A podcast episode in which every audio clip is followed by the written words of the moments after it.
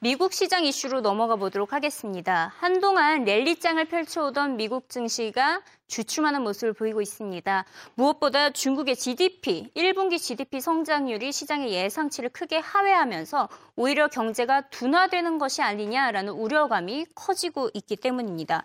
중국의 경제 성장 둔화세는 일시적이겠지만 소비 침체만큼은 우려된다는 JP몰건의 전문가 만나보시죠. GDP growth of 7.7% was indeed disappointing. Most people were forecasting 8%. If you look at the components of growth, uh, on many measures, uh, quite a few of the components were disappointing as well.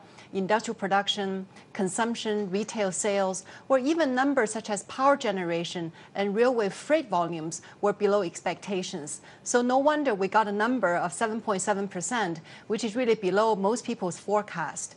Going forward, people are wondering what the government might do to try and stimulate domestic consumption because in this environment, we really cannot count on the external export growth to drive China's GDP anymore.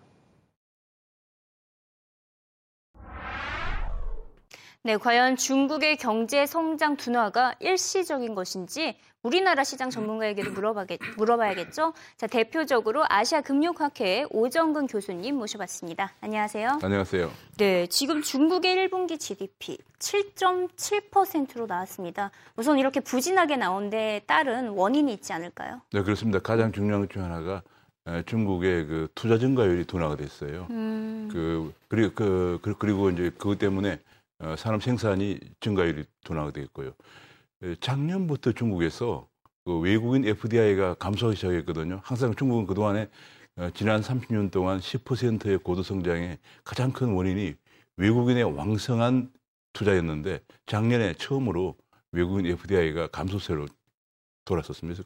그래서 아마 어, 그 결과 이번에 투자 증가율이 둔화가 되면서 성장률이 예상은 8%였는데 그보다 낮은 7.7%에 머물렀습니다. 네, 결국에는 그래서 대부분의 투자 기관, 뭐 우리나라를 네. 포함해서 월가의 투자 기관이 중국의 올해 GDP 전망치를 줄줄이 하향 조정을 했단 말이에요. 네, 그렇습니다. 그렇다면 뭐 JP몰건 방금 뭐 일시적인 현상이다 이렇게 말을 했는데 어, 제가 보기에는 그렇게 그렇지 않고요. 중국은 지금 현재 어, 조금 전에 말씀드린 것처럼 일단 외국인 FDI가 감소하기 시작하고 있고요. 음. 그 이유는 중국이 최근에 임금이 굉장히 올라가고 있고 음. 그래서 중국도 어, 또 한 가지는 중국이 내부적으로 어, 얼마 전에 그 퓨지사에서 신용 등급을 하향 조정했거든요. 그것처럼 네. 중국이 어, 과잉 투자 문제를 어, 직면해 있기 때문에 음. 중국의 금년 성장률이 당분간 어, 좀 어, 높은 성장률은 기대하기 힘들다 해서 금년에 중국 정부는 7.5% 전망을 했거든요. 그래서 네. 제가 보기에도 막 그 정도 내외 선에서 그칠 가능성이 있다 이렇게 보여집니다. 네. 그러면 이제 하반기 경제 전반적으로 한 7.5% 수준에 네, 그렇습니다. 중국은 우리가 이제 네. 이해할 때 과거에 왕성했던 30 30년 동안 10%의 그 를 하던 때의 그 그냥 사이클을 보면 안 되고요. 어, 음. 어, 그런 경기 순환 요인뿐만 아니라 이번에는 중국 경제가 구조적으로 변화하고 있다는 거. 그러니까 임금도 상승하고 외국인 투자가 줄어들고 세계 경제가 글로벌 침체가 되면서 중국이 왕성한 투자를 통해서 수출을 해서 고성장을 해왔던 패턴이 바뀌면서 음. 중국 정부도 내수 중심으로 간다고 했거든요. 그래서 네. 이런 일시적 현상이 아니고 구조적인 변화를 보이고 있는 것이다 이렇게 네. 말씀드릴 수 있겠습니다. 이 같은 뭐 중국의 GDP 성장률 쇼크는 네. 주식 시장뿐만 아니라 뭐 상품 시장에도 바로 직격탄이 됐습니다. 특히 금값이 폭락을 했는데요. 금에 대한 수요가 가장 많은 중국의 경제가 성장이 둔화될 것이라는 우려감이 커지자 금값이 가장 먼저 예민하게 반응을 한 것입니다. 금값이 30여 년 만에 최대 낙폭을 기록하면서 온스당 1,400달러 밑으로 떨어졌습니다. It's, there's a big factor, as Bob was talking about, uh, India. Yes. I think uh, what we what, what, we're looking at is, is on a price decline is, is very substantial in a short period of time. And uh, this has happened less than 1% of the time. So odds favor some type of a capitulation and I get a bounce from it.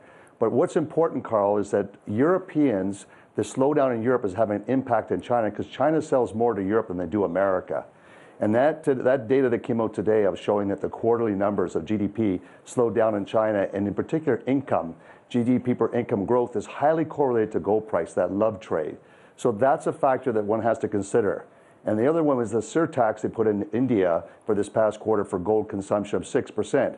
So that dr- dramatically saw gold consumption for the love trade drop 24% on a year over year basis. Right, right. So gold. 네, 이번 금값 폭락의 원인으로 다양한 국가가 언급이 됐는데요. 뭐 중국, 인도, 키프로스 등이 언급이 됐습니다.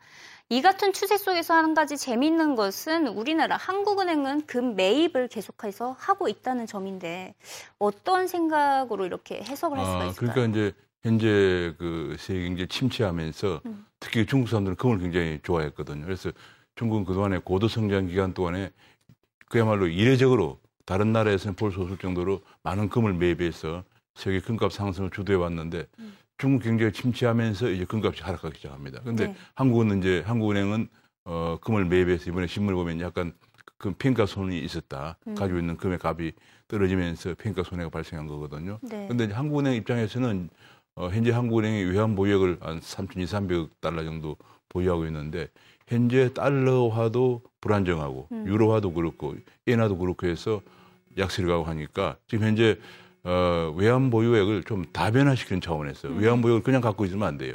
외환 보유액도 어, 잘못하면 손해를 보니까 그래서 어, 투자 대상을 다변화시키는 차원에서 금 보유를 증가시키고 있는 것으로 이렇게 보여집니다. 음, 이렇게 투자 안전 자산이다 보니까 이렇게 네. 금에 투자하는 것으로 보이는데 지금 CNBC에서는 meltdown, 다 녹아내리고 있다 이런 표현이 들리고 있습니다. 네. 원자재 가격 하락이 한꺼번에 이렇게 발생을 하고 있는데 어떤 의미가 네, 지금 그건 이제 보십니까? 중국 경제 이번에 사실 세계 경제가 유로존은 마이너스 성장이고요. 음. 그래서 어, 미국 경제도 지금 회복이 이번에 IMF가 2.0에서 1.7로 다시 하향 조정 전망했거든요. 그래서 음. 중국 경제에 의존하고 있었는데 어, 중국 경제마저 이렇게 침체하는 걸 보이니까 이번에 뭐 전 세계적으로 그냥 금뿐이 아니고 원자재 가격이 원유를 포함해 전부 다 그렇죠. 이번에 그 하락하는 그런 모습을 보여, 네, 보였습니다.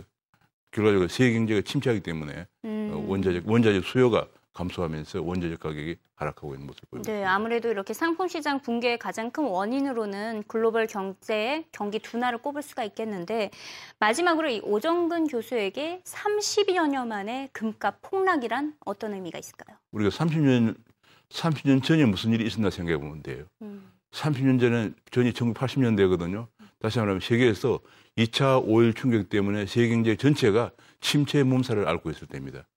그 이후로 금값이 쭉 상승했다가 이번 30년 만에 하락한 것은 30년 만에 금값 하락은 세계 경제 침체 지속의 전조. 음. 앞으로 세계 경제가 쉽게 회복될 것으로는 보이지 않는 그런 전조입니다. 아. 그것이 벌써 원자재 시장에 미리 선 반영되고 있, 다 그래서 어. 금값 30년 만에 금값 하락은 하락은 세계 경제 침체 지속의 전조다 이렇게 보여집니다. 아, 네. 갑자기 조금 두려운 마음이 생기기도 네, 하는데요. 그렇습니다. 네, 오늘 말씀 감사드리고요. 다음 주에 또 찾아뵙도록 하겠습니다. 네, 고맙습니다. 감사합니다.